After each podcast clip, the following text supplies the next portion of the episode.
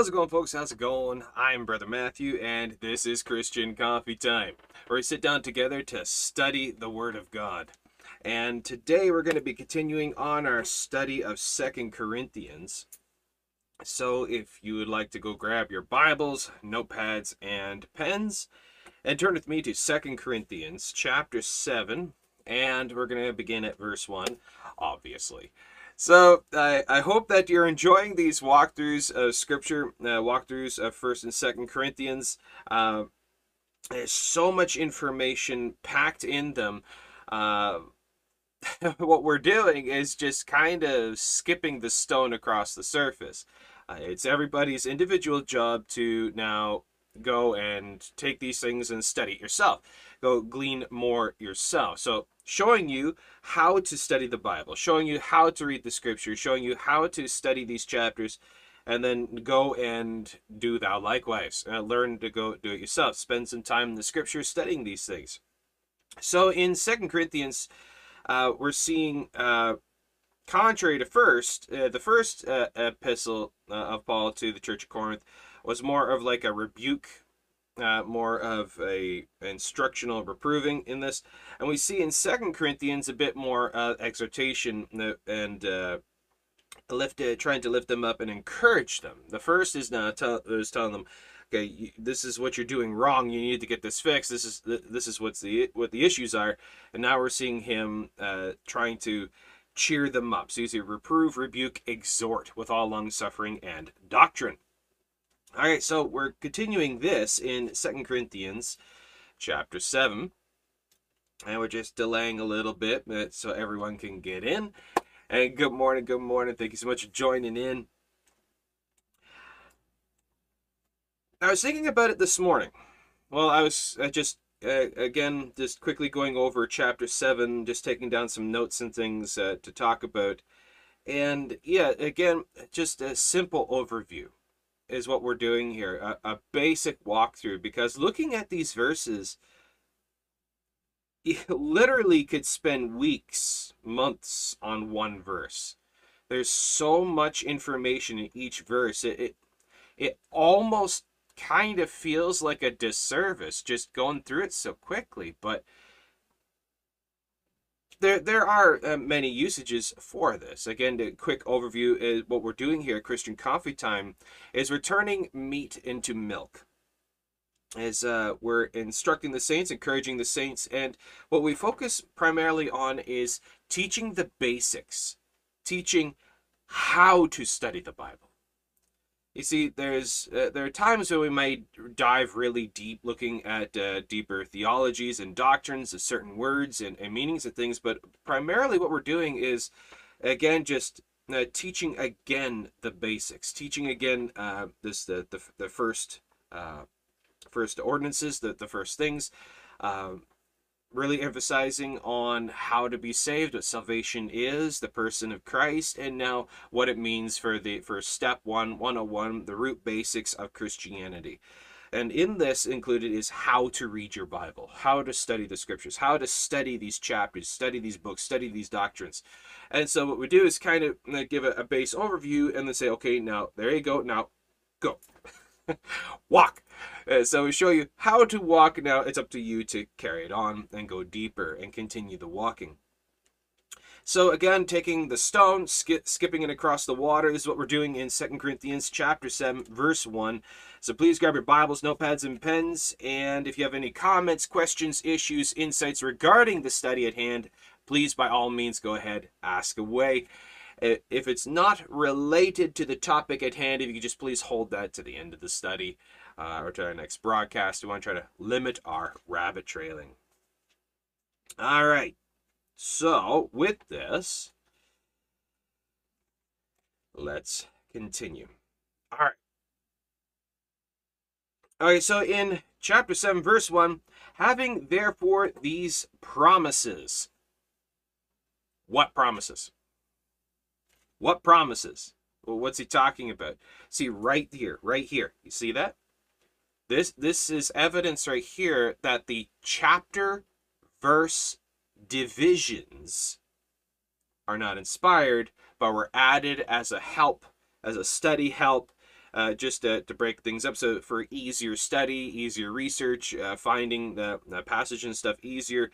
Uh, these are just tools for our study. The chapter verse divisions are, are not inspired because what happened here is chapter 7 is a continuation, a direct flowing continuation of chapter 6. So if we back up into chapter 6, and we take a look at verse 17 and 18, the last two verses of chapter 6. Verses 17 and 18. Wherefore come up from among them and be ye separate, saith the Lord, and touch not the unclean thing, and I will receive you, and will be a father unto you, and ye shall be my sons and daughters, saith the Lord Almighty. Having therefore these promises, dearly beloved, you see? So when you're, again, studying, when you're reading, when, when you're about to stop, read ahead just a little bit when you come to the end of a chapter, uh, read ahead uh, into the next one a little bit and see does the context, does the thought flow into it? We want to make sure we get all of the information. We don't want to even accidentally cherry pick because there's direct uh, uh, uh there's direct cherry picking and then there's indirect the cherry picking by ignorance uh, by just not willful ignorance, but that you just weren't aware, you didn't know. So this is uh, something that you got to do is back up, go again over it slowly, go back, go go back a few verses, and then go ahead a few verses. And you want to make sure you grab the whole context. Okay. So the promises here of chapter 7 is verse 17 and 18 about the Lord promising to be our God, be our Father, and we his children. All right. So therefore, because of these great promises of the family of God, of the relationship with the Lord, dearly beloved, so you see context here, he's talking to Christians, direct Christians. Let us cleanse ourselves. Who's the ourselves? Who's talking? This is Paul. So this is regarding the saints. The saints cleanse ourselves. Well, hold, hold up, hold up. I thought we were cleansed. I thought we were cleansed already by the blood of Jesus at salvation. I thought I thought that I was cleansed of all this when I got saved. See, this is a common mistake. A common misunderstanding. The atonement of Jesus Christ, the cross of Jesus Christ, the, the shedding of blood, the death, burial, resurrection, this saves us from the condemnation of sin. You see, there are some out there who believe that because of this, because of his work on the cross, that uh, that makes us sinless, that makes us, you know, sinless, holy, cleansed of all our sin. No, no, no, no. It doesn't cleanse us of all our sin. It cleanses us from the condemnation of sin. Because if the cross of Christ purged away all my sin, so I wasn't a sinner anymore, then why do I continue to sin? Then why did the Apostle Paul have a lot of problems in Romans chapter 7? Then why is there constant, constant, constant passages and doctrines and teachings all throughout the New Testament direct, directed at the saints regarding repentance, regarding fighting the flesh, resisting the devil, uh, crucifying the flesh with affections and lust thereof, about resisting temptation, and if and if any man sin, we have an advocate with the Father, Jesus Christ the righteous. So we don't become sinless but become saved from the condemnation of sin. Okay? So, okay, then if we have this dual nature, uh, we have the the nature of Christ within us, uh, uh, where our souls are saved. We're indwelt and sealed by the Spirit of God, who holds our soul in His hands. Our flesh is corrupted by sin. I know that in my flesh dwelleth no good thing. Uh, with the mind I serve the law of God, God, but with the flesh I serve the law of sin. Romans 7. With the flesh I serve the law of sin. That's Apostle Paul talking. And if any man sin, if we do sin, 1 John 1 9, if we confess our sins, he's faithful and just to forgive us our sins and to cleanse us from all unrighteousness. Who's that directed at? Who's the us? That's the saved. Okay, so let us cleanse ourselves. This is Second Chronicles 7:14. If my people, which are called by my name, should humble themselves and seek my face, that and turn from their wicked ways. Then will I hear from heaven, forgive their sin, heal their land. Now note in Second Chronicles 7.14, if my people, which are called by my name, should humble themselves and repent turn from their wicked ways. My people turn from their wicked ways. That's interesting. Can we sin? Yes. Can we do terrible sins? Can a Christian do terrible sins? Well, all sin is terrible, but yeah, we fall into temptation and the snare of the devil. We can. We can fall into temptation. Look what it says here. Let us cleanse ourselves. How do we cleanse ourselves? So we do sin, we do make mistakes, we do err, we we do lie, and we do uh, think about things we ought not, look at things here and say and do things we ought not. Uh, we do sin, we do terrible things, we get apathetic of the things of the Lord. It does happen. Let us cleanse ourselves from all filthiness of the flesh. Now, no notice the language. The filthiness of the flesh. Our souls are washed, clean, made righteous in Christ. Our souls are saved and spotless by the Lamb of God. Our flesh corrupted by sin, spotted with the with the mud and the spackle of the things of this world, of all sin and wretchedness, of all the filthiness. Now, in this language and filthiness, I should have done. I should have gotten the picture to put put it up here, but I, I didn't. I forgot. Is uh, how many of you are, are are aware of Charlie Brown, the Charlie Brown comic? The Charlie Brown comic. Well, there's one character in the Charlie Brown uh, comic strip. Uh, his name is Pigpen. Now, uh, uh, this little guy, he you see him the way they design him. He looks like he's super dirty. Every time he moves, there's like a cloud of dirt and dust goes around every time he moves. That's how I, I, I kind of picture the flesh as Pigpen from Charlie Brown. So to cleanse ourselves from the filthiness of the flesh. The language here is the is the apostle Paul is speaking of the flesh as a as a separate person. It's like you go and hang out with, with one of your friends, and they're a rather dirty individual, and they start flinging mud at you. You want to cleanse yourself from the filth of this other person. To cleanse ourselves from the filthiness of the flesh. Now, why does Paul use second person language? Why, do, why does he do this?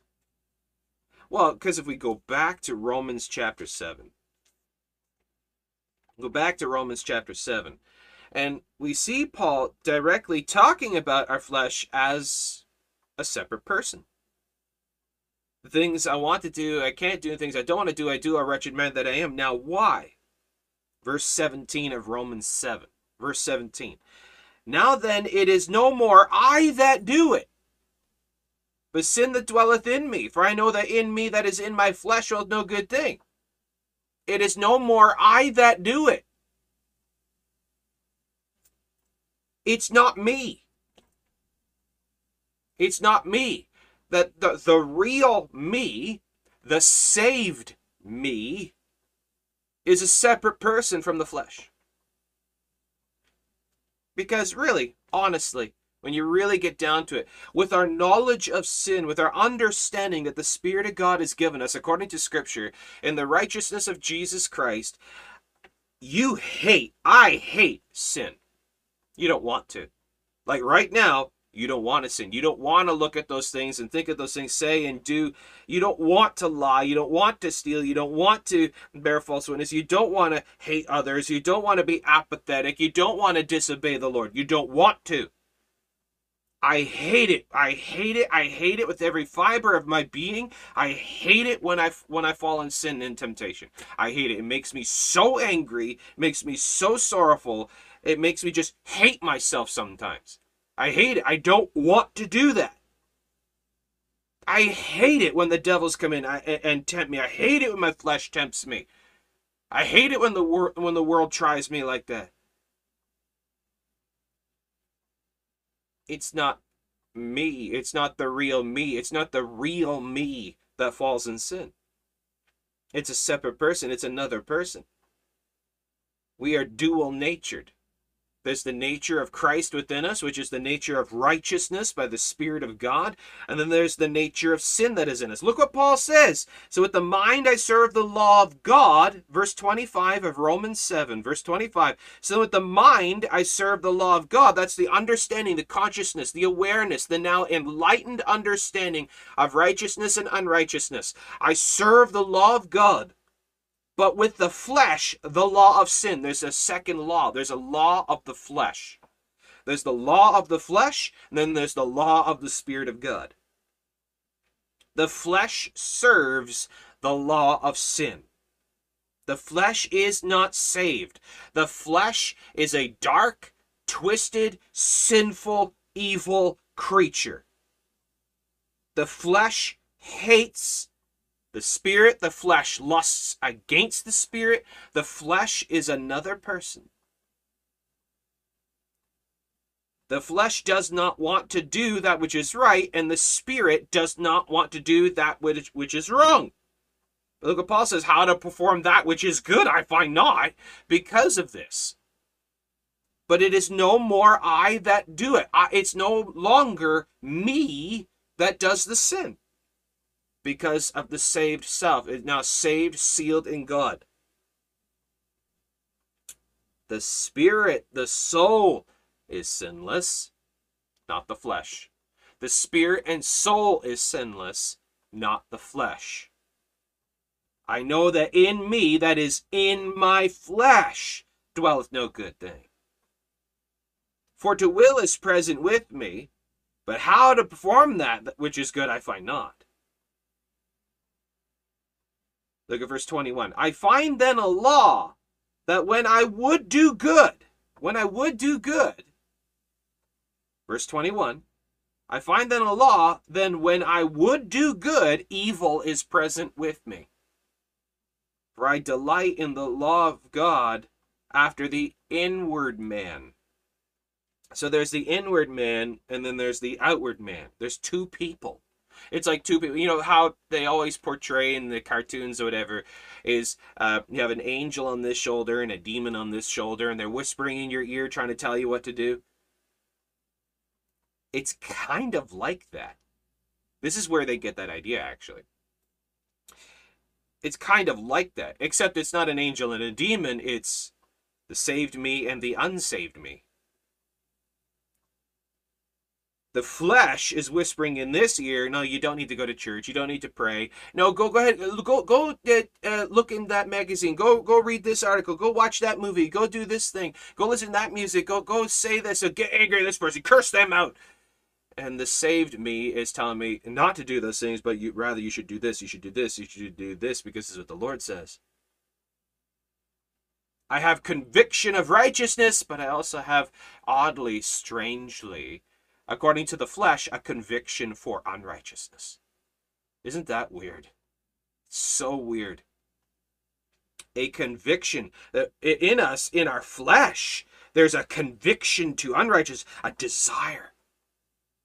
I want to. That's the scary thing. That's the scary thing. Is I want to sin. But I also don't want to at the same time. It's weird. It's really weird. People say, oh, believe in the Lord Jesus and, and everything will be good and it'll be like fields of daisies. they have no idea. The worst fight is with ourselves. The absolute worst demon is our own flesh. The worst devil is our own flesh. The devil of our flesh that lusts and desires and longs for dark, for darkness, for sin, for wickedness, for immorality, and all the rest of it.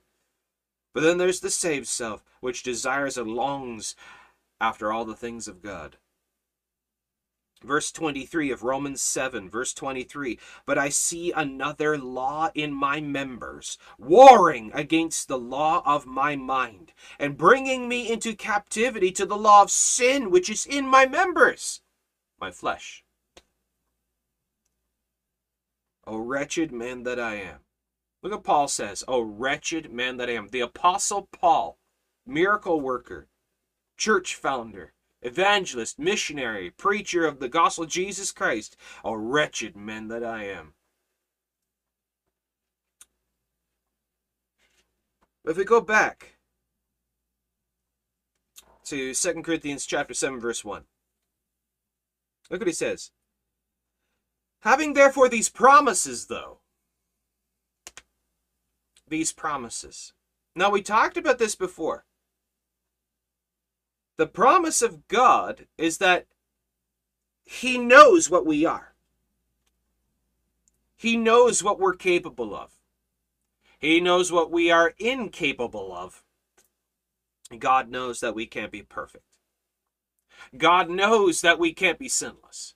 God knows that we, we can't do the things that we want to because of our sin nature. Just like the Apostle Paul. But the promises of God are regardless of us, He holds us despite ourselves. As you see in 1 Corinthians 1, verse 30, He is our sanctification because we have none. He is our righteousness because we have none. He is our holiness because we have none. He saves us because we can't save ourselves. It was the work of Jesus Christ because we have no good works of our own. It was the atonement of Jesus Christ because I can't atone for anything.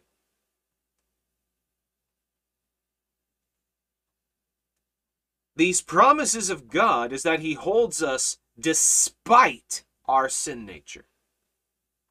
He holds us in our hand, and no man can pluck you out.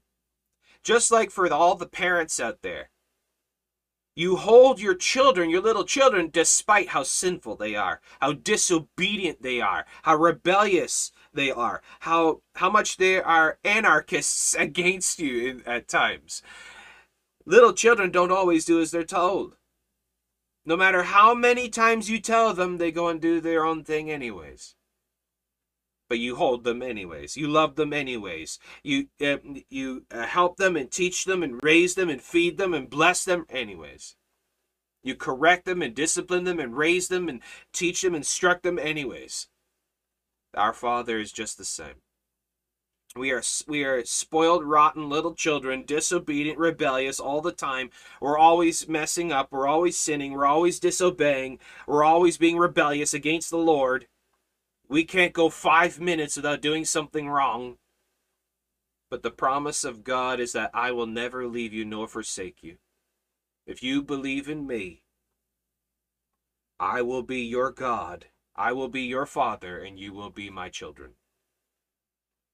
I will be. And there are and there is there's nothing hinged upon that because it's a covenant, not a contract. It's a covenant, not a contract. But because of these promises, this changes something in our perspective of it. We see the Lord for who he truly is. Our wonderful Lord, our God, our Savior who saved us despite ourselves who seeing our filth, seeing our sin, seeing our wickedness, loved us anyways. Went to the cross anyways. So loved us anyways. So therefore I love him. And because of what he did for me, I want to fight my flesh. I want to follow him. Not a have to, a want to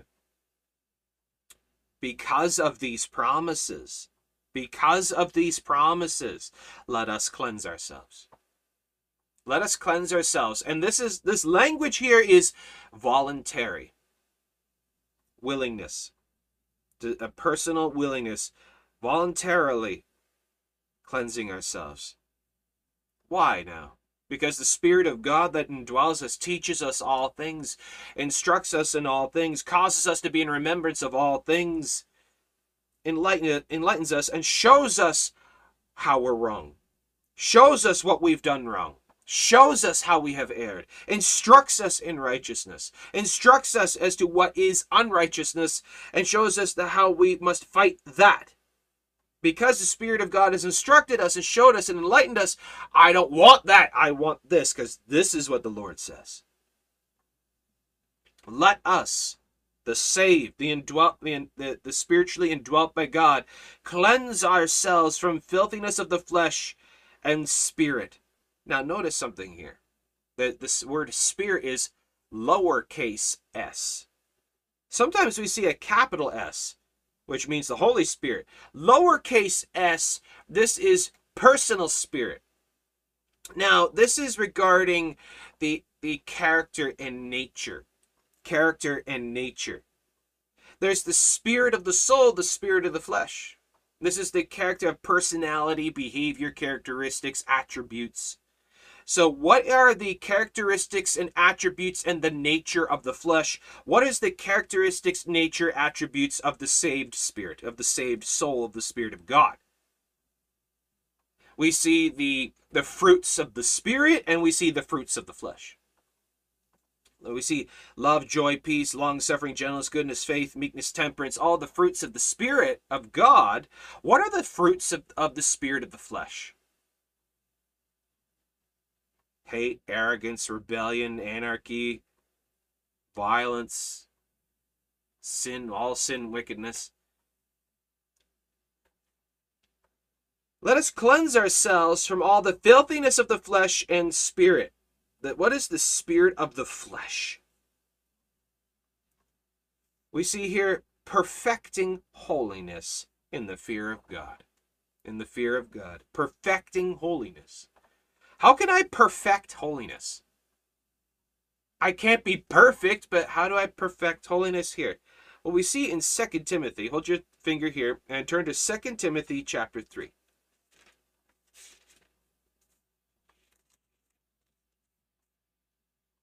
Second Timothy chapter 3 verses 16 and 17.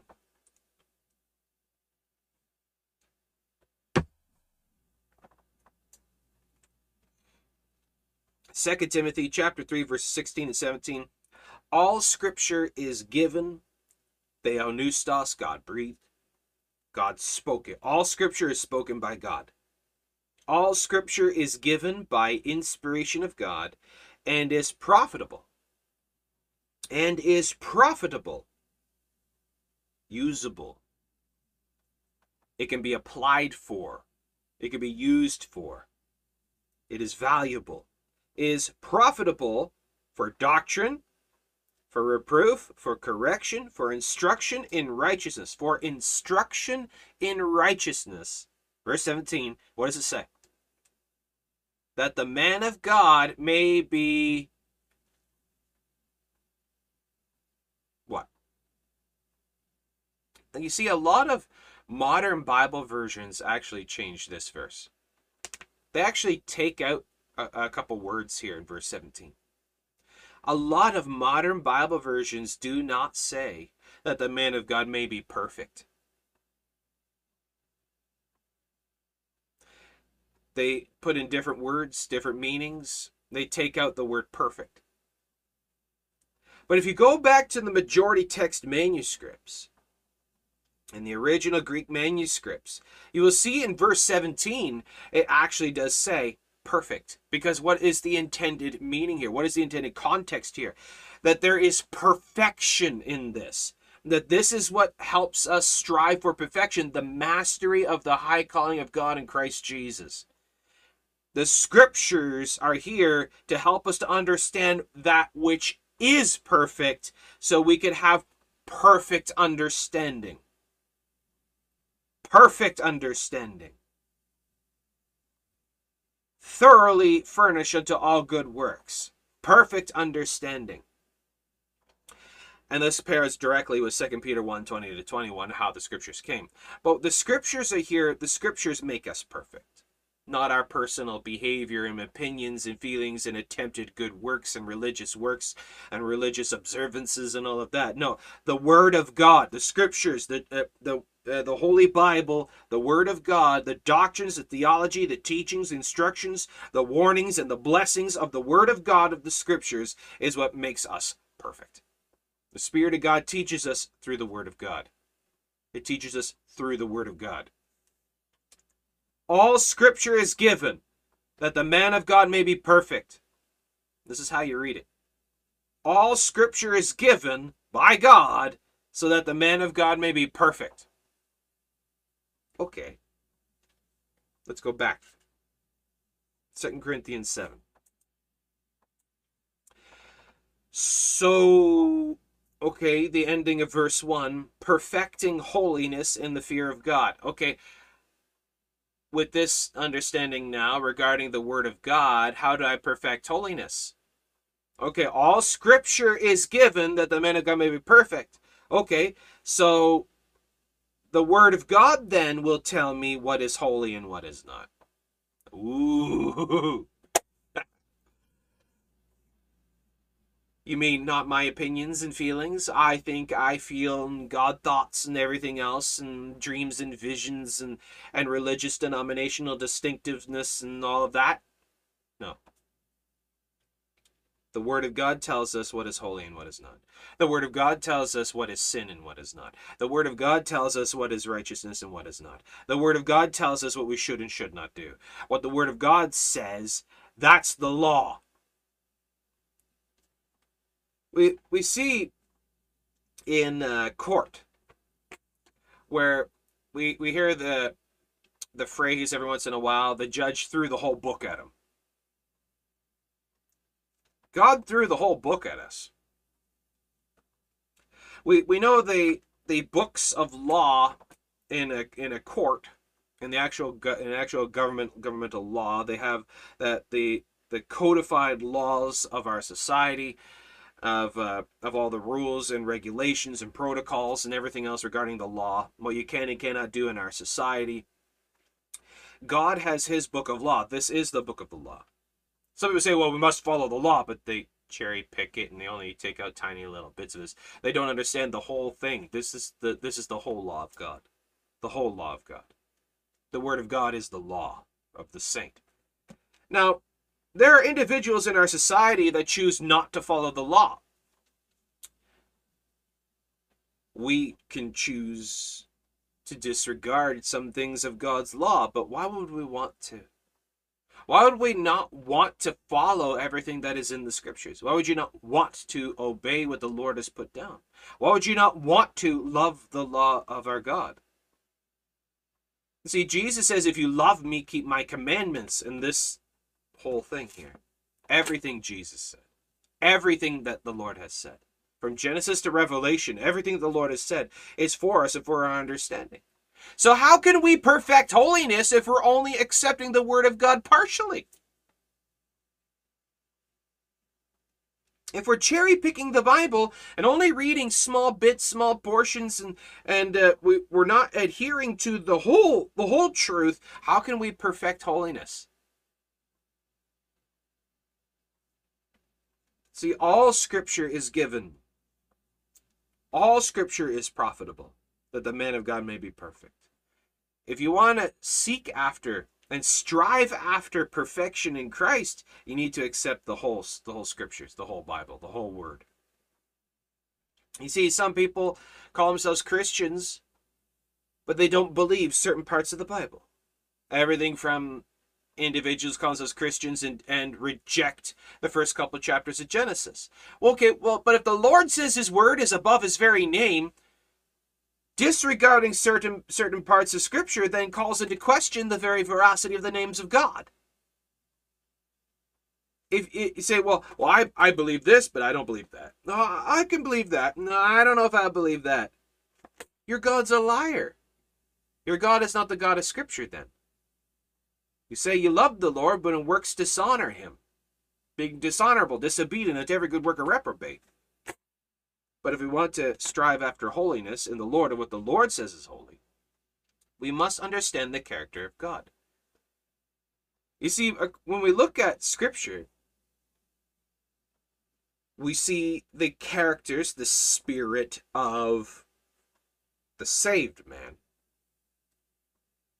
that that is covered by the spirit of God. We see that we see the characteristics, the attributes of the spirit of God.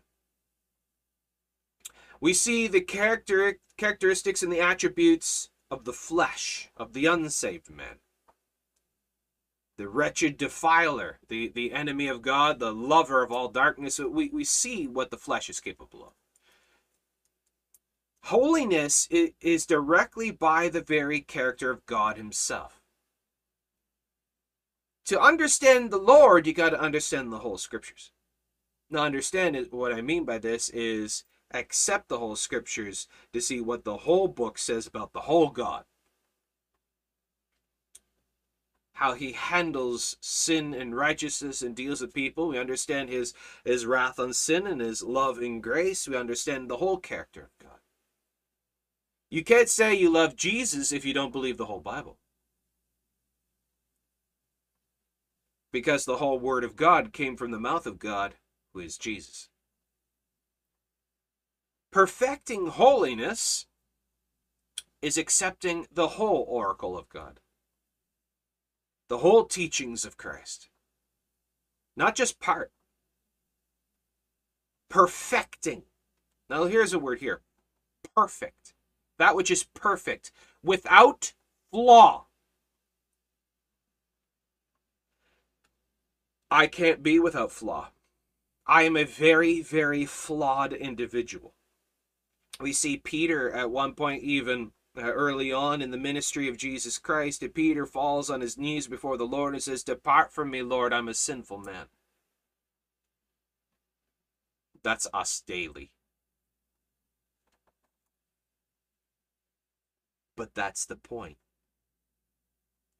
Because when we look at the whole law of God, we look at the whole Word of God, I see how I'm a sinful man. And this is what brings me to the desire to cleanse ourselves. This is why I want to cleanse myself because I see what I am. I see what I've done. I see what I've said, and it grieves me. It upsets me. It angers me because I have betrayed my master. I have betrayed Jesus. I've betrayed his very teachings. And like Peter, I fall on my face. Like Paul, I fall on my face. Oh, wretched man that I am. Lord, I'm a sinful man. I'm a sinful creature. I can't be perfect. But you are my perfection.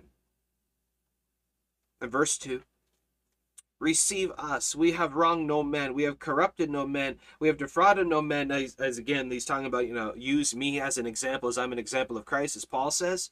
That's what he says here. And we see if we cheat here just for a moment, go down to verse 10. Sorry, verse 9.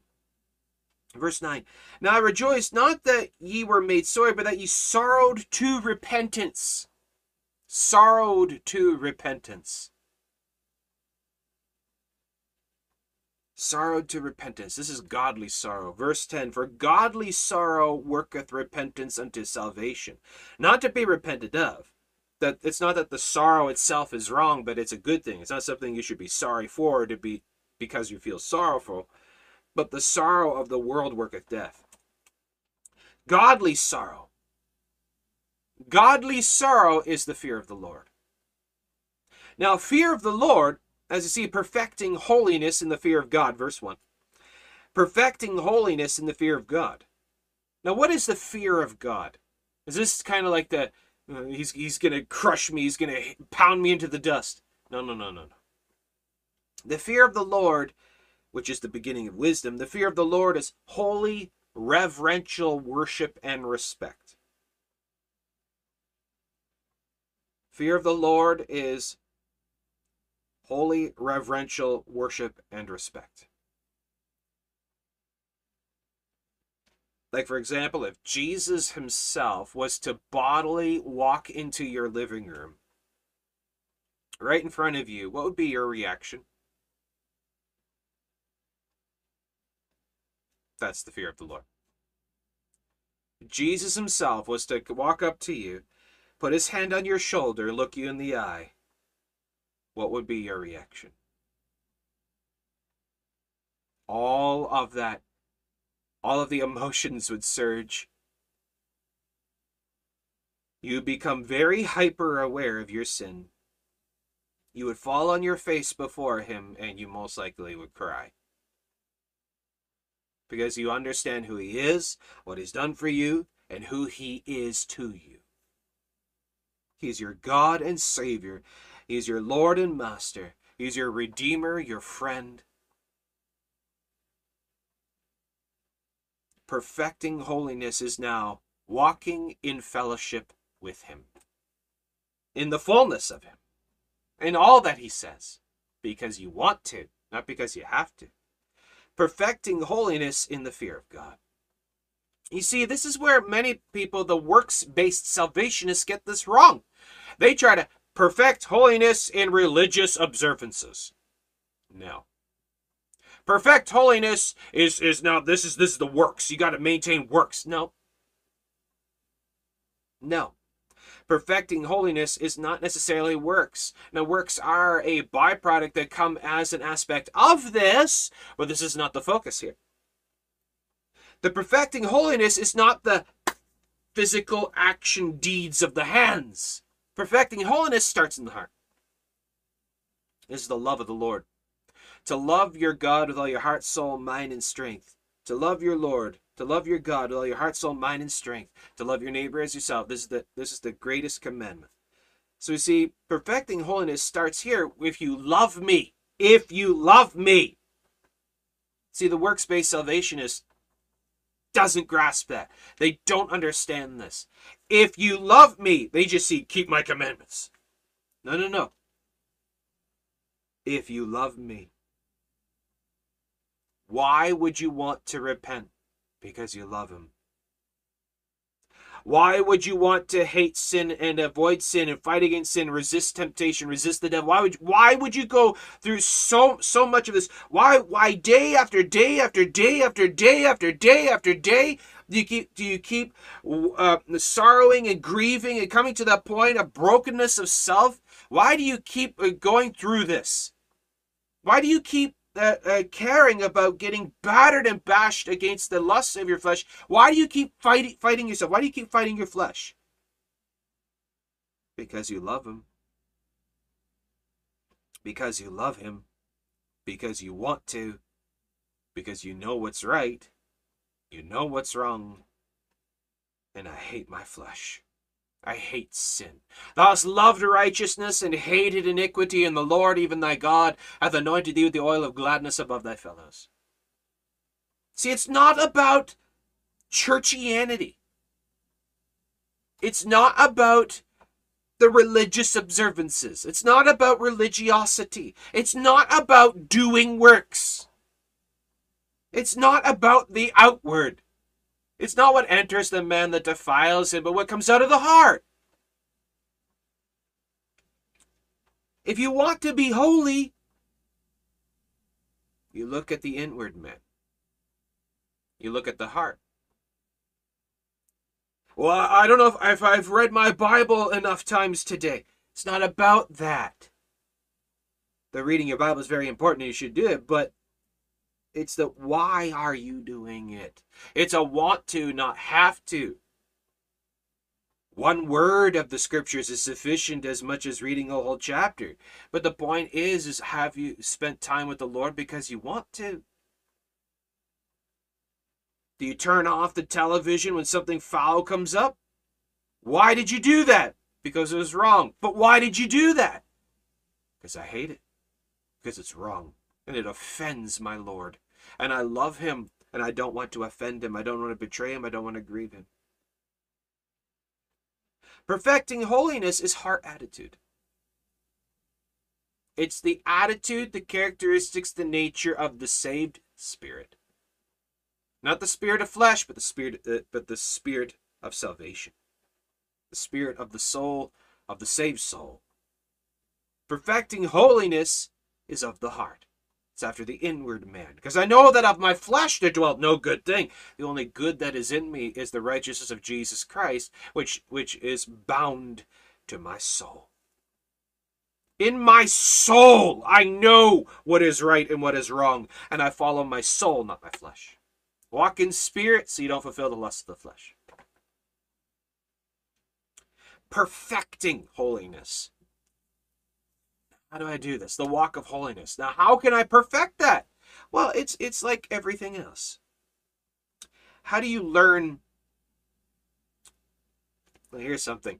Yesterday, uh, my wife and I were sitting on the couch and we are we looking at an interesting thing on uh, the internet there about uh, um, uh, typing speed. some people can type like stupid fast. I don't know how they do that. They type really stupid fast. And how do you perfect typing? Do you remember when you learned how to type? I remember. Oh man, was that ever frustrating. That was probably one of one of the most frustrating things I had to learn I was younger, is how to type. I, I hated that. I hated it. With the Mavis Beacon program, you have to follow along and try to. Oh, I hated it so much. But after a while, it gets so easy, it becomes second nature. It just it's reactionary. It's the moment your fingers hit the keys and you feel those those those those not those uh, knobby things on the those two keys, you know it. You just know exactly if you're. You don't even have to look at the keyboard. I feel it, you know exactly where your hand's supposed to be, and you know exactly how to type. Same with driving, riding a bike, swimming, everything else. Brushing your teeth. Have you ever tried to brush your teeth with your wrong hand? Oh man, it feels like there's something wrong with you. You, can't do it. You br- brushing your teeth, something as simple as brushing your teeth. Try it. Try it. Next time you go to brush your teeth, try it with your offhand. but perfecting comes with time. Are individuals perfect? In all behavior and understanding and, and action and everything at the moment of salvation? No. Nobody is. Nobody is. This is something you grow in. It's the striving for the mastery, striving for the high calling of God in Christ Jesus. It's something you're working towards. You're working towards that perfection something you're longing for, hoping for, something you're working towards. Because you want to, not because you have to, because you want to, because you love Him. The loving fear of the Lord. Perfecting holiness. This is this is a process. And see the words perfecting. This is something you're working at, like a like a sculptor. He has the hammer and the chisel and the, the sandpaper and everything else, and he's working at this. He's perfecting the, the sculpture. That we are the clay, he's the potter. He's working at perfecting us by the molding. He's perfecting us. And we are perfected. The perfection comes through, the perfecting process comes through the fear of the Lord. Because if you're doing, if you're, if you're seeking after righteousness because you have to, or else, you have no understanding of the perfection of Christ. You're seeking after the perfection of religion, of religiosity.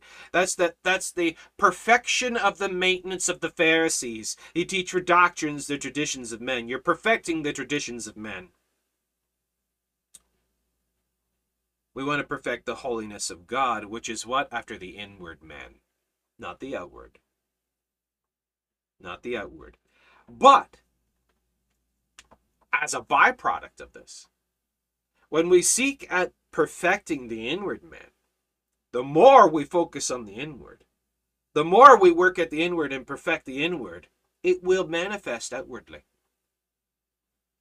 The more love of Christ I have uh, in the inward man, the more conviction of holiness and, and righteousness, the more conviction against sin and all of this that I have of the inward man, it will manifest outwardly.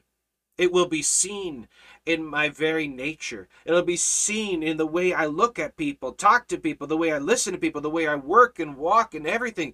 In everything that you do, even eating and drinking, it will be seen. The love of God, the love of Christ. Holiness comes after the inward man, not the outward. You can't dress to be holy. you can't talk to be holy. It comes from the inside, not the outside.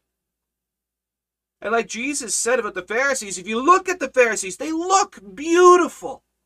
They look righteous. They look holy. They look like they love God. Listen to the way they talk and everything, and all their mannerisms, everything about them, that, that, that they, they are beautiful in all this. But inwardly, they're full of rottenness and dead bones.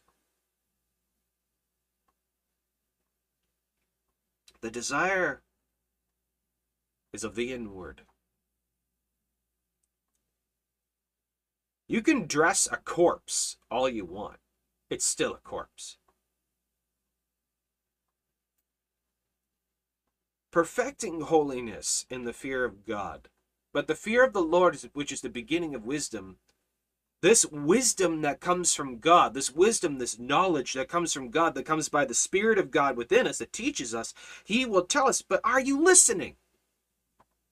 But how can we listen? How do we listen? In silence, spending time with Him. How do you learn about an acquaintance and this acquaintance becomes your best friend? How do you develop that relationship where it, eventually you become best friends? You perfect a relationship. You perfect the friendship. You perfect your closeness. You and your spouse. How did you get to where you are? How did you get to the point where you first met and now you're married and you got family and everything else? How did, how did that happen? You perfected a relationship.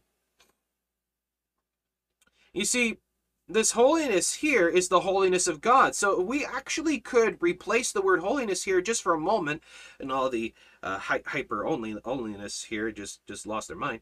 But uh, we replace the word holiness here just for a moment with God, perfecting our relationship with God.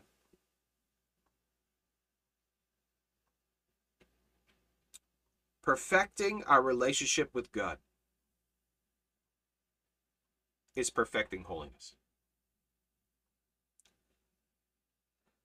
Perfecting our relationship with God in the fear of the Lord. Not as I think how this relationship should go, but He calls the shots of the relationship. See, here's the thing it's not an equal partnership. It's not an equal partnership in the, this relationship. It's not. It's not a, I'll do my part, you do your part, and we'll work towards a relationship. No, no, no, no, no, no, no, no, no, no, no. You are bound to him in relationship anyways, and he and he's your best friend. He's closer than a brother, regardless of your part. Regardless of your part. When did the prodigal son cease to be a son of his father? You see, perfecting holiness in the fear of the Lord, the fear of the Lord is my part, is the willful I want to. Why would you not want to walk in righteousness?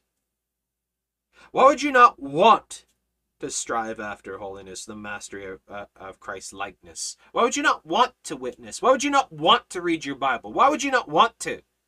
Well, this is where knowledge and understanding comes in as the fear of the Lord is the beginning of wisdom. This wisdom that, that sees and understands that the part of me that does not want to is the flesh. The part of me that does not want to pray in the morning, that doesn't want to read my Bible in the morning, is my flesh. I know that in my flesh dwelleth no good thing. It is no longer I that do it. But the real me inside wants to, but the flesh doesn't want to. Sometimes the flesh is more powerful than the inward man. Sometimes the flesh wins out in the argument. That in my walking with God and my striving for the mastery of the high calling of God in Christ Jesus, in the perfection of my relationship with the Lord, there's a there, there's a third wheel. There's a third wheel in this relationship. There's the Lord, me, and my flesh. My flesh tags along. Everywhere that me and the Lord goes, the flesh tags along as a third wheel that is constantly trying to mess everything up. This is literally, literally how it works. The Lord tells me about uh, about doctrine and theology and teaching. What does the flesh do? The flesh is sitting on the side over here chirping, just chirping, chiming in with its stupid ideas of stupid wisdom, its stupid insights, and everything else trying to mess up, cause doubt, fear, on, on, on misunderstanding, confusion, and everything else. Well, I think, I feel, I believe. Eh, eh, eh. That's, that's what the flesh does. It does constantly messes up my understanding of scripture. I sit down to read my Bible to spend time with the Lord, and the flesh sits down beside me. It starts uh, talking away. Oh, you, remember, you got to do this at two o'clock. And uh, you, oh, do you remember when you were five years old and you did this dumb thing? And what I wonder what so and so's doing, and they just won't shut up. That's the flesh. You go to church, you sit in the pews, you listen to the sermon, and the flesh sits down beside you. It just won't shut up. It just keeps going and, it starts putting intrusive thoughts and ideas and daydreams and foul thoughts and imaginations and distractions. You can't pray, you can't think, can't read, you can't witness, can't do anything. That's the flesh. As Paul says, I can't find how to do that which is right. I know that in my flesh is no good thing. There's no more I that do it, my flesh that dwelleth in me. It's the stupid flesh's fault every time. I, I, it's not me. I don't want to mess. I don't want to be like that, but my flesh makes me. It won't leave me alone. It won't go away. It won't shut up. It won't stop. That's why you can't lose your salvation because it's not your fault. The Lord saved your spirit, not your flesh. Your flesh is sinning, your spirit is not.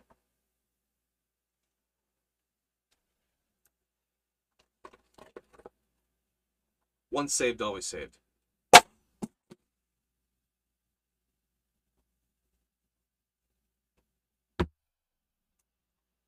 See, the works-based salvationist doesn't see the dichotomy between the spirit and the flesh.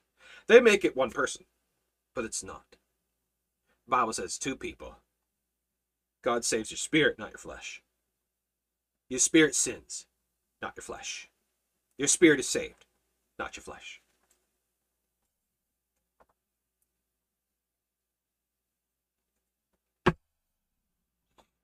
Perfecting holiness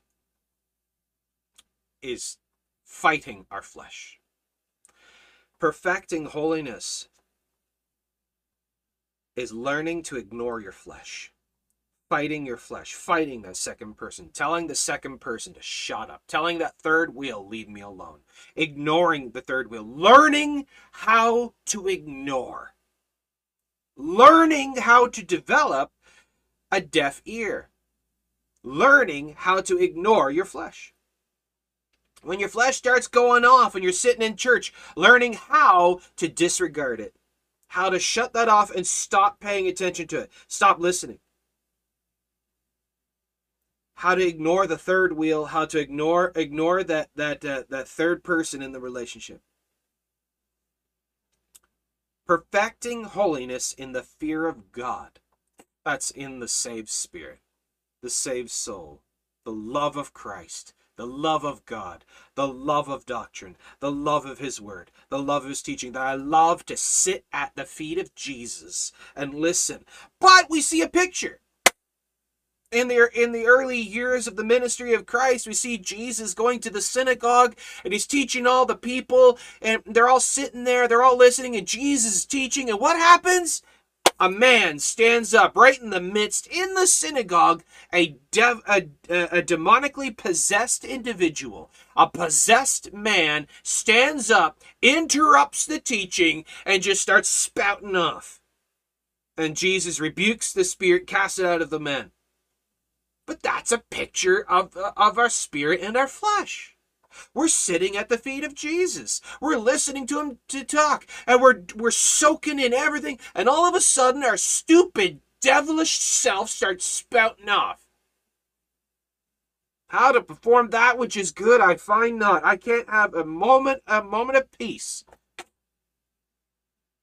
I'm trying. I'm trying to listen to to a great video uh, on YouTube, for example, and a stupid, sinful, dis- disgusting ad pops up, or some some of those pop up pop ups on the screen or whatever, and it's some sinful thing, and our flesh it just immediately completely disregards the thing, and the flesh just looks at that, and we have a moment of weakness, and we start staring at the stupid ads.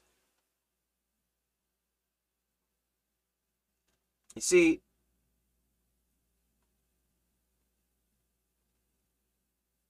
in perfecting our relationship with God, we must understand our dual nature. We must understand, as God says in His Word, it's not my fault. It's the unsaved flesh. It's not my spirit. My spirit is not at fault here. My spirit is not at fault. My spirit is not in jeopardy. My spirit in Christ, my, my saved nature, the saved man, the saved me is not at fault here. The saved me is not at fault here. The saved me didn't sin. The saved me is not at fault here. That's my flesh. So what do we do? What do we do? We apologize for the flesh. Lord, I'm sorry that my, my sinful nature has has disrupted this teaching of yours. Lord, I'm sorry that, that my flesh ha- has dragged me into this again.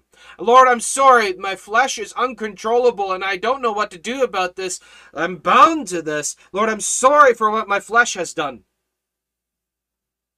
is no longer I that do it, but sin that dwelleth in me, that is in my flesh dwelleth no good thing. For with the mind I serve the law of God. Lord, I love you and I long for you, and this is why I'm confessing. This is why I'm seeking to cleanse myself. This is why, Lord, I, I want to cleanse myself from the filthiness of this stupid, vile flesh. Lord, please make me holy. Lord, I long for you. I long to be sinless. I long to be made perfect. I long for you. This is why. And what does Christ say? I forgive you. I, I don't worry about this. I, I I've already I've saved you from the condemnation of this. Your sins your sins are forgiven. Your flesh, which is condemned to die, which it's appointed to men once to die, and after this judgment, our fle- our flesh just a little while longer. Just a little while longer, and we will be changed. What does the Lord say to long for, to hope for? That time of changing. The coming of Christ, to wait for the coming of Christ, where we will be changed in the twinkling of an eye. New bodies. The Lord talks so much about longing for, waiting for, and, and about that glorious moment when we will be changed in the twinkling of an eye. We will be holy. We will be perfect. I long for that. I long for that. Verse 2 Receive us. We have wronged no man. We have corrupted no man. We have defrauded no man. And in verse 2 here, we see Paul is, is says, Use me as an example. Is 1 Corinthians 4.16 and, and chapter 11, verse 1 uh, of 1 Corinthians. We see Paul says, Use me as an example. We see how Paul worked in spirit and fought his flesh. We see how Paul speaks about dealing with his flesh. We see Peter in his reaction giving us an example of how, how we behave before Christ, and we see his longing for Christ likeness. And he talks about how we are priests, royal priests. The priests would mess up, but that would they would they lose their priesthood? No. What do they do? They get themselves right with the Lord and they continue on. Perfecting holiness. Verse 3 I speak not this to condemn you, for I've said before that, that ye are in our hearts to die and to live with you. Great is my boldness of speech toward you. Great is my glorying of you. I'm filled with comfort. I'm exceeding joyful in all our tribulation. To encourage one another. To encourage one another in spirit to look beyond the fault of the flesh. This is why Jesus says, says, judge not after the appearance. The flesh sins, the flesh messes up, not the spirit. We look at the spirit of the individual. Is the spirit of the individual saved or not? If the spirit of the individual is saved, you don't listen, don't pay attention to the flesh. You look at the spirit. Is there a longing for a relationship or not? I am exceeding joyful in all our tribulations. in all our tribulations. What did Jesus say? to fear not about this world, how he has overcome this world. How we have overcome. We're saved. We're saved. How can we have joy in every tribulation? How can we have joy in every tribulation? Well, let's take a look at what, what, what uh, Paul says in Romans chapter 5, verse 3.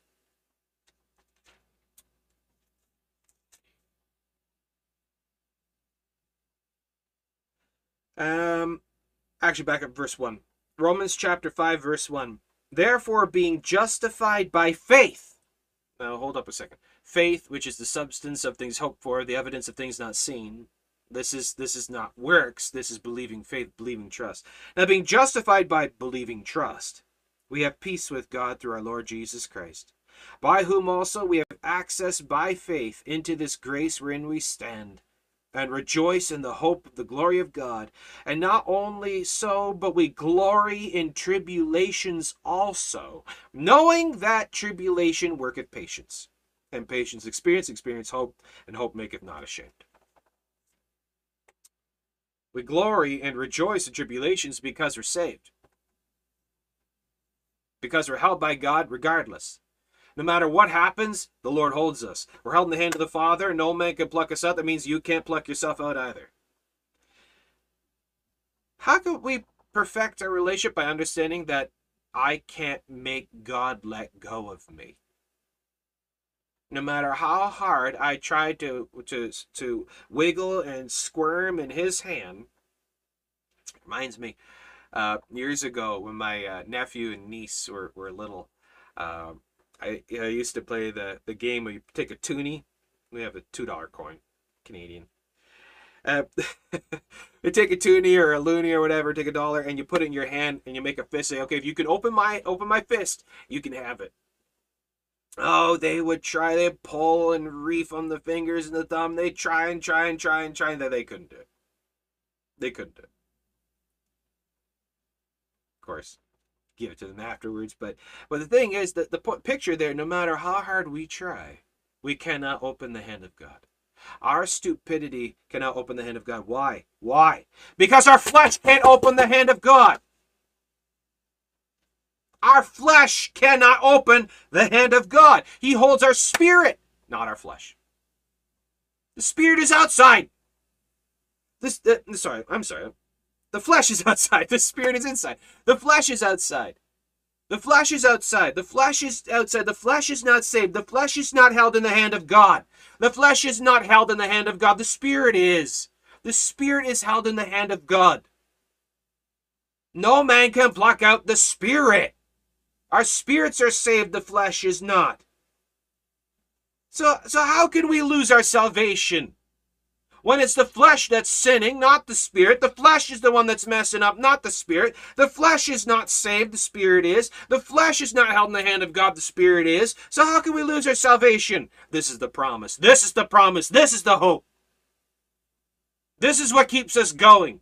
Because no matter how much I mess up, it's no longer I that do it, but my flesh, and my flesh is not saved anyways. My spirit is. My spirit is held in the hand of God, not my flesh. I'm exceeding joyful in all tribulations. This is why. Because it's not me that's doing it. It's not me that's messing up. I can't open the hand of God. I am with you always, even to the end of the world. He's with our spirit. He's with our spirit. The flesh is condemned to die, and then it will be changed to a new body a new creature. So I am exceeding joyful in all our tribulations. Because these trials, these trials that come as a byproduct of the world and the devils in the flesh, these trials just strengthen my spirit. They strengthen my faith. They strengthen my understanding of how, how I'm held by God. It helps me to learn to have more faith, more understanding, I'm exceeding joyful in all our tribulation.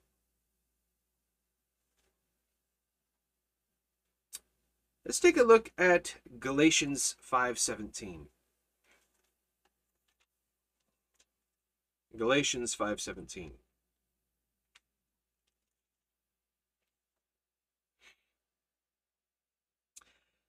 For the flesh lusteth against the spirit.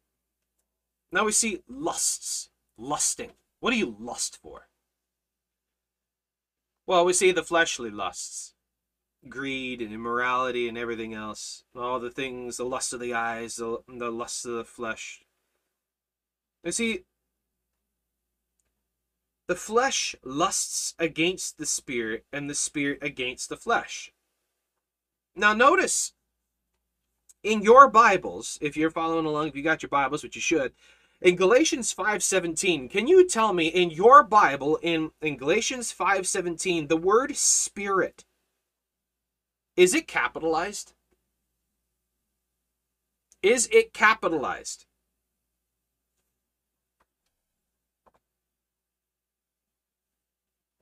Because the flesh lusts against the spirit, and the spirit in, in here is capital S, which is the Holy Spirit, the Holy Ghost, the Spirit of God, the Spirit of Christ. Ephesians 3:17, the Spirit of Christ that lives in the heart of every believer. The flesh lusts against the Spirit of God, and the Spirit of God lusts against the flesh. There's righteous lusts and unrighteous lusts. There's a law of God, and there's the law of flesh. The law of the Spirit of Christ and the law of the Spirit of flesh. The flesh lusts against the spirit, and the spirit against the flesh. And these are contrary the one to the other, so you cannot do the things that you would. There's a battle. Every time you want to do something right, you're going to have to fight for it. You don't believe me? Here's a simple, simple, simple uh, test you could do to prove this point. Go hand a gospel tract to someone you will have the biggest fight you've ever had.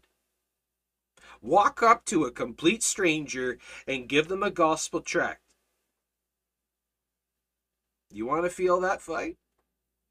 Every single fiber of your flesh will just recoil at that. Even right now, the very the very fact that I even said this to you immediately wells up within you every desire against that every excuse, every thought to get out of that. Uh, loopholes, examples, all kinds of things that come up, and and you don't want to go and hand a complete stranger gospel tract. You'd rather die. You'd rather do anything else. Go out in the street corner when there's all kinds of people going by, stand on the corner of the street, open your Bible, and read John 3:16 out loud so everyone can hear you. Every fiber of your being right now just recoiled at that.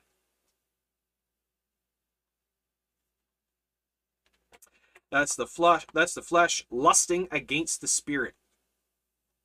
And the spirit against the flesh. Because part of you simultaneously, there's a part of you that wants to do that. There's a part of you that so badly you want you want to go, you know it's right. You want to, you want to go out and hand out gospel tracts. You want to go witness. You want to go evangelize. You want to go tell people the word of God. You want to, you want to so badly, but your flesh won't let you. The problem is, is most Christians give in. They give in to the flesh. They give in to the fears of the flesh, the lusts of the flesh.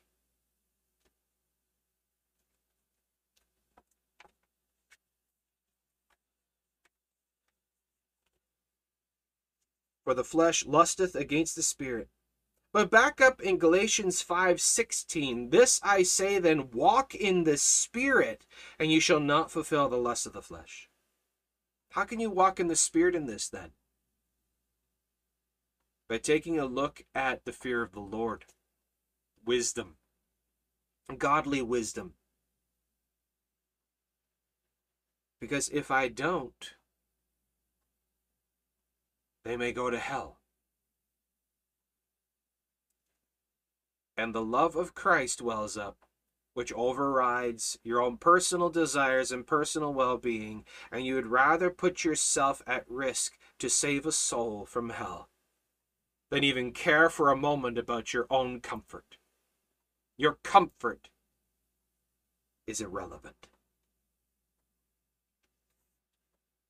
Spirit, capital S, Holy Spirit, has a, has a desire, a lust for righteousness. Lust for righteousness, lust for salvation, lust for the things of God. These are contrary the one to the other. What the flesh wants, what the spirit wants. So, how can I learn to perfect that which is spiritual? Resist the flesh. Crucify the flesh, the affections and lust thereof. Resist the devil. Resist temptation. How? You know what's right. Just do it. Turn the TV off. It's as simple as pushing a button. It's as simple as outstretching the hand. It's as simple as handing out the tract. It's as simple as speaking. You see, we could talk to literally anyone about anything politics, sports, gardening, food, barbecues, fishing, exercise. You could talk to a complete stranger about anything, really, honestly. You could, you could talk a million words a minute on literally anything if you really wanted to. But when it comes to spiritual things, for some reason, we're petrified with fear and we don't know what to say except when we're in church. When we're around other Christians, oh, we can barely shut up uh, about our, our, our, understandings of Scripture and about the faith and evangelism and everything else. But for some reason, the moment an unsaved person comes on the scene, we don't know what to say. That's the flesh. The flesh tries to shut you up. Remember I mentioned earlier how we we try so hard to tell the flesh to shut up, stop eh, stop interrupting and to stop distracting and everything else. Well, the flesh does the same thing with us. The flesh tells you shut up, stop talking, be quiet, stop interrupting. The flesh wants to talk about the ball game.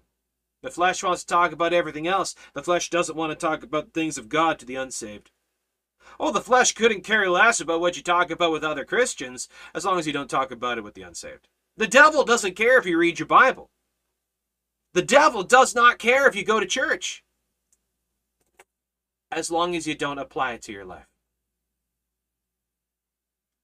Per- perfecting holiness is putting the Lord first in every situation, regardless what it is, ignoring the instructions of the flesh. Cleansing ourselves from all filthiness. This is 1 John 1 9. This is godly sorrow. Now we see a godly sorrow that leads to salvation, and then a godly sorrow which leads to repentance. That this is for that. that we, we see the first repentance, the first sorrow is a sorrow of self, seeing yourself in your unsaved state and longing after Christ and believing on the Lord, being born again. And then we see the saint now walking in fellowship in, in newness of Christ when we fall flat on our face and we mess up and we allow the flesh to override, we fall before the Lord say, Lord, I'm sorry. I'm sorry I didn't fight the flesh enough. I'm sorry that, that I fell. I'm sorry that I got dragged into this. Lord, forgive me of my sin, the sin of my flesh.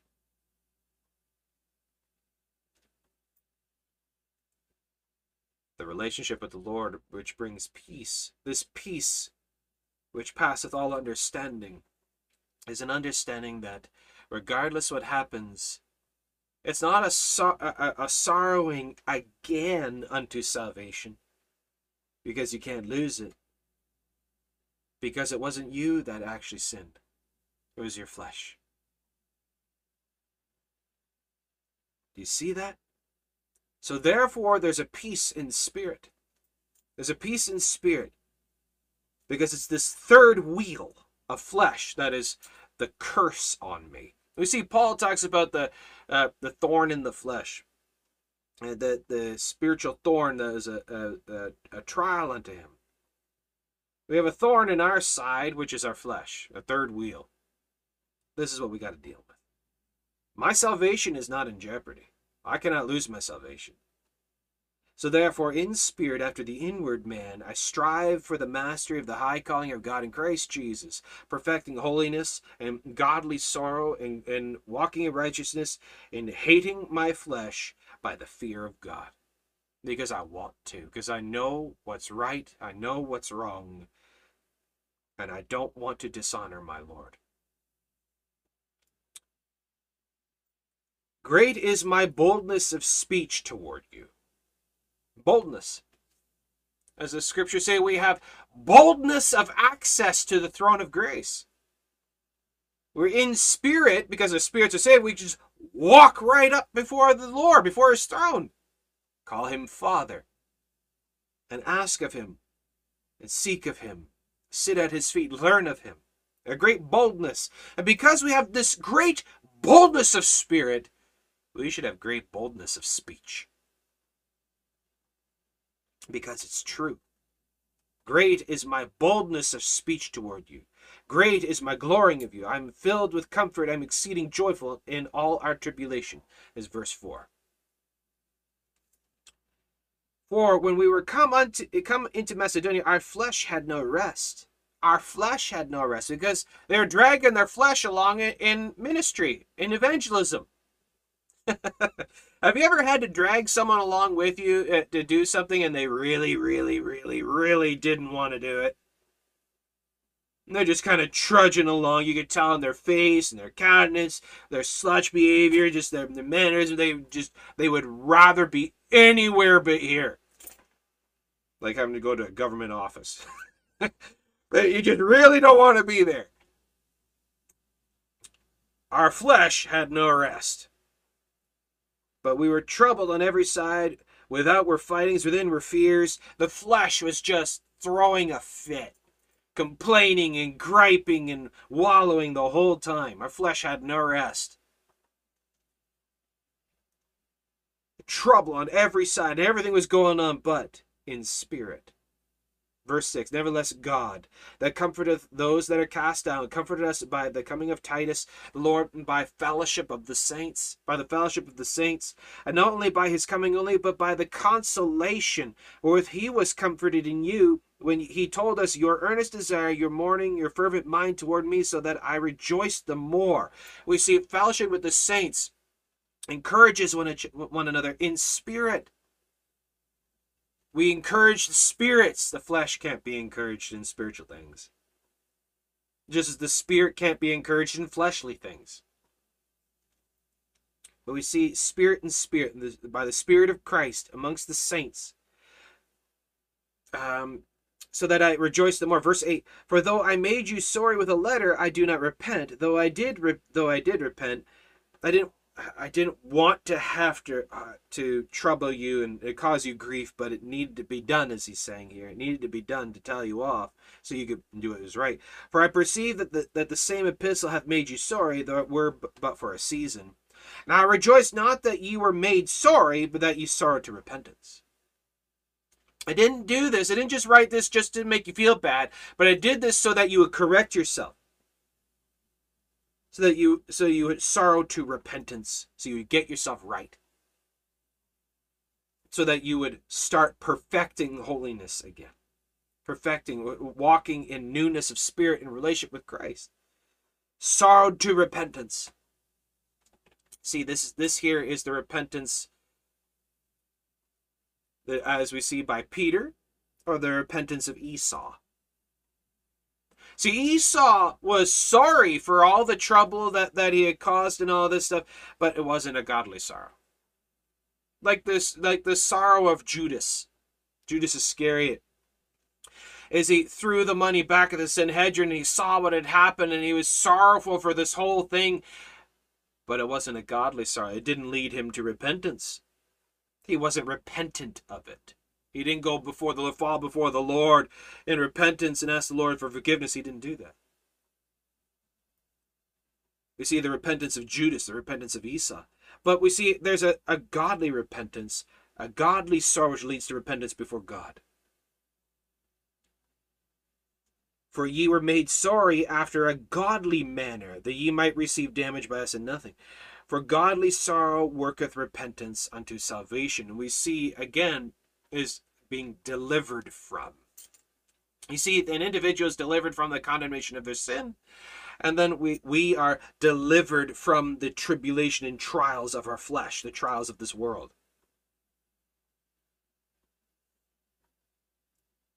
For godly sorrow worketh repentance to salvation, not to be repented of, but the sorrow of the world worketh death. We see a godly sorrow and an ungodly sorrow. We see the sorrow of Judas, the sorrow of Peter. Peter went and got himself right when he when he messed up. He betrayed the Lord. What did he do? He went and wept bitterly, and he begged of God and repented, and he got himself right with the Lord. You see, the Lord forgave him. Verse 11 For behold, this self same thing that ye sorrowed after a godly sort, what carefulness it wrought in you, yea, what clearing of yourselves, cleansing, cleansing, a purging of your hands, washing your hands in innocency, what clearing of yourselves, yea, what indignation, indignation, wrath. What wrath it brought in you. What godly sorrow brings wrath. What's he talking about? This is 2 Corinthians 10, verses 3 to 6. 2 Corinthians 10, 3 to 6. For though we walk in the flesh, we do not war after the flesh. For the weapons of our warfare are not carnal, but mighty through God to the pulling down of strongholds. Spiritual. Casting down imaginations is imaginations of flesh. Casting down imaginations and every high thing that exalts itself against the knowledge of God, and bringing into captivity every thought to the obedience of Christ. Is it the thought of spirits or is the thought of your flesh? The thoughts that you're having right now, is that the thoughts of your spirit or the thoughts of your flesh? Well, there's a conundrum. The thoughts that you're having right now, are they your own thoughts? The bringing into captivity every thought to the obedience of Christ. How can we know if the thoughts are right or wrong? How are they in relation to the Word of God? Now, verse 6 here. And having in a readiness to revenge all disobedience when your obedience is fulfilled. When, when your obedience is fulfilled when your relationship with God is being perfected by holiness and the fear of the Lord. That when you're walking in faith, walking in spirit, you're walking in, with Christ, there will be a hatred of sin. Revenge disobedience. You hate it so much, you'll go to the ends of the world to get it right. Yea, what indignation. Yea, what fear, fear of the Lord. Yea, what vehement desire zealousness to do that which is right. In all things ye have approved yourselves to be clear in this matter. Godly sorrow works these things. Wherefore, though I wrote unto you, I did it not for the cause that had. Uh, uh, sorry, verse 12. Wherefore, though I wrote unto you, I did it not for his cause that had done the wrong, nor for his cause that suffered wrong, but that our care for you in the sight of God might appear unto you. The reason I correct you, the reason I tell you off is not just on a personal level, just just because you did wrong, but in a broader general sense, so that the service of God, the glory of Christ, might be manifested. The reason I correct you is so that Christ will be magnified. The reason I teach you is so that God will be glorified. Don't take it personal. It's that the glory of Christ would not be trodden upon, so that the testimony of Christ wouldn't be dragged into the mud. So that so when people see us, that there will be no cause for them to be able to mock Christ.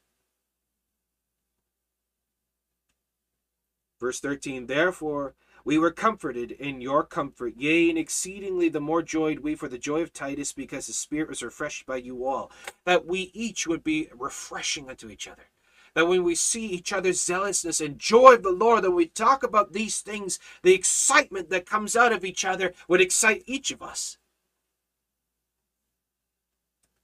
For if I've boasted anything to him to, to him of you, I am not ashamed. But as we spake all things to you in truth, even so our boasting, which are made before Titus, is found a truth. People say, well, we're not supposed to boast or brag or, or any of those kinds of things about, about what's going on. Hold up. Proverbs 27, verse 2. Proverbs 27, 2. All right, Proverbs chapter 27, verse 2. Let another man praise thee, and not thine own mouth, a stranger, and not thine own lips. Let another man praise thee, and not thine own, own mouth. Serve the Lord and don't care whether or not you get personal recognition. But if you do get personally recognized by others and they, and they talk of you, that's perfectly fine. Uh, that but that is also an encouraging because people are noticing and they're encouraging you by seeing how you are a blessing unto them. We don't do it so that we are recognized, but if it does happen, boast not of thyself. That's what the Pharisees did. Let another man's mouth praise thee. We see Paul here boasting of and bragging of Titus for his great service of Christ. Verse 15. And his inward affection is more abundant toward you. Look at, look at that. Inward affection. Inward affection. Because we seek to encourage each other's spirit to be able to override flesh. And his inward affection is more abundant toward you, whilst he remembereth the obedience of you all, how with fear and trembling ye received him. In fear and trembling, you received him. What, you were scared of him or something? Well, what does he mean by, by fear and trembling? This is Psalms chapter 2. Psalms chapter 2.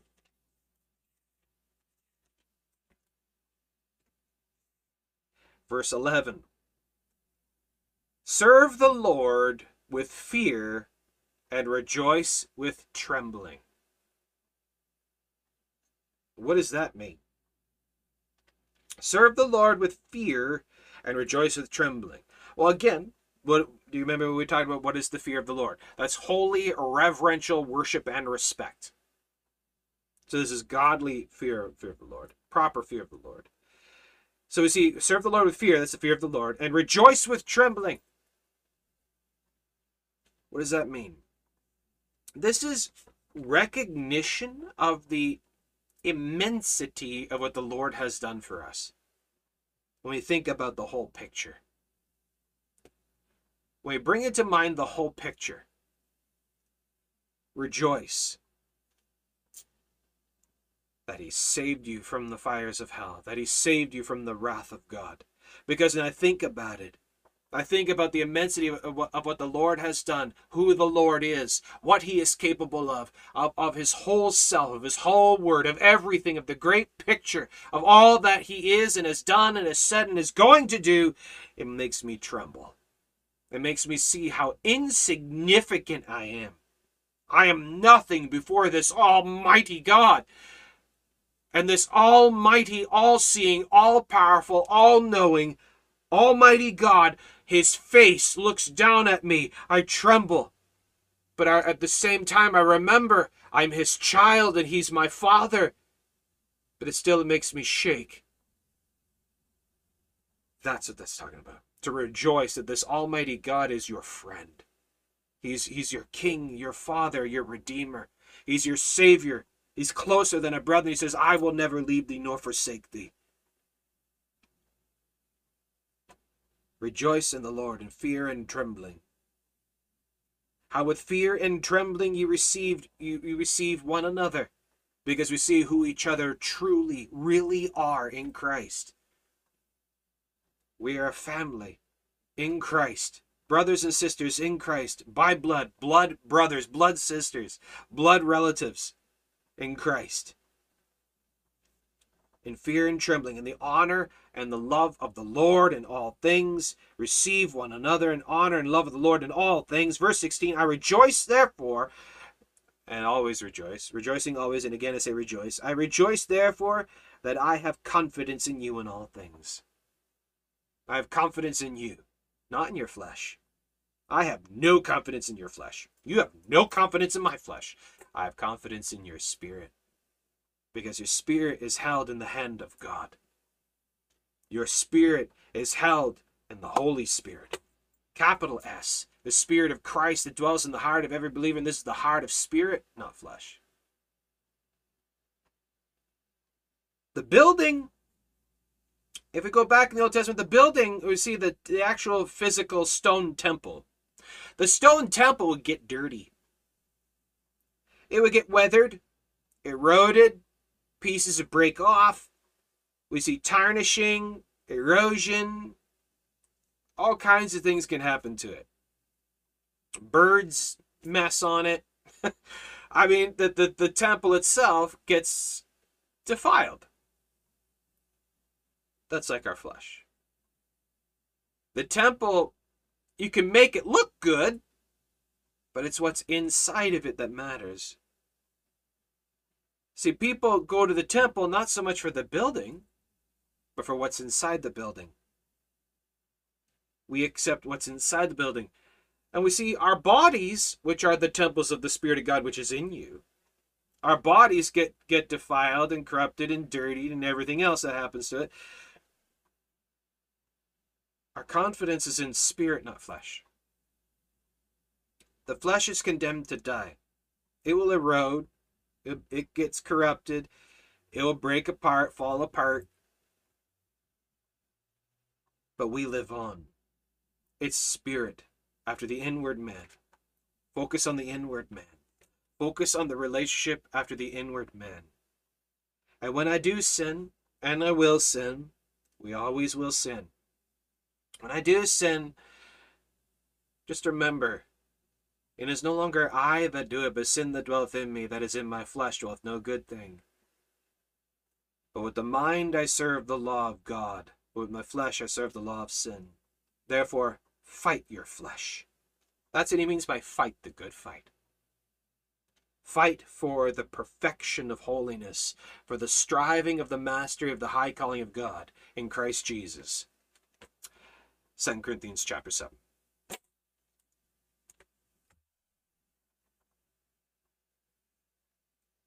So there you go, folks. That's 2 Corinthians chapter 7. So I hope this study has been a help and a comfort and encouragement to you. If you have any comments, questions, issues, insights regarding this, please by all means go ahead, ask away. I'd be glad to hear from you. Um, again, if you appreciate this, please give us a like, give us a thumbs up. Make sure you subscribe, hit notification bell icon so we put up new videos and check out all our other videos. We got tons and tons of other goodies, other content on this. Uh, this video will be included in the playlist Once Saved, Always Saved. Because in there, in that uh, playlist, we got tons of uh, Bible studies and discussions and debates uh, proving eternal security, proving these things. And this discussion goes right into that showing the difference between spirit and flesh, showing how the Lord holds our spirit, not our flesh, and our flesh cannot open the hand of God. So there's so many uh, arguments in here and, and truths about the the uh, the promises of God, the hope of the promise of Christ. So I hope this has been a comfort to you and. Uh, in your dealings, day to day dealings with your flesh and dealings with the things going on in this world, focus after the inward man. Focus on that which is spiritual the perfection that would be thoroughly equipped, thoroughly furnished with all good works, that the man of God may be perfect. Study the scriptures. What does it say? So there you go. All right. So with that as well, folks, um, get my mouse to work here. There we go, ChristianCoffeeTime.ca. Please check out our website. We got tons of other stuff on there as well. Um, links to all other platforms. We got our, our free downloadable gospel tract PDFs. Make sure you take advantage of that. And yeah, so there you go. So again, going through here, we see that Paul, as it, as it says in the Word of God, to reprove, rebuke, exhort with all long suffering and doctrine. We see how he can simultaneously correct and encourage at the same time to correct, to rebuke, to encourage at the same time. A meekness, a love, that we correct one another, not just to correct them, not just so that uh, to make uh, to make them like us or just to tell them off or whatever else to put ourselves over them, but it's all for the glory of Christ. It's Christ likeness. Christ likeness. How does Christ correct? So, in the spirit of Christ, in the spirit of meekness, in meekness instructing those that oppose themselves for the perfection of holiness and the fear of God. The perfection of our relationship with Jesus Christ. So give that some thought. So I hope it's been a help and a comfort. With that, we'll wrap that up there. Thank you so much for joining in, folks. God bless you. And yeah, please make sure you give this a like, leave a comment, share this around. Let other people know the goodness of the promises of God. So with that, we'll wrap that up there. Thank you so much for joining in, folks. God bless all those who love our Lord God, Jesus Christ. God bless all those who love his holy word. Hope to see you again, folks. And as always, if I don't see you again, I'll see you in the sky.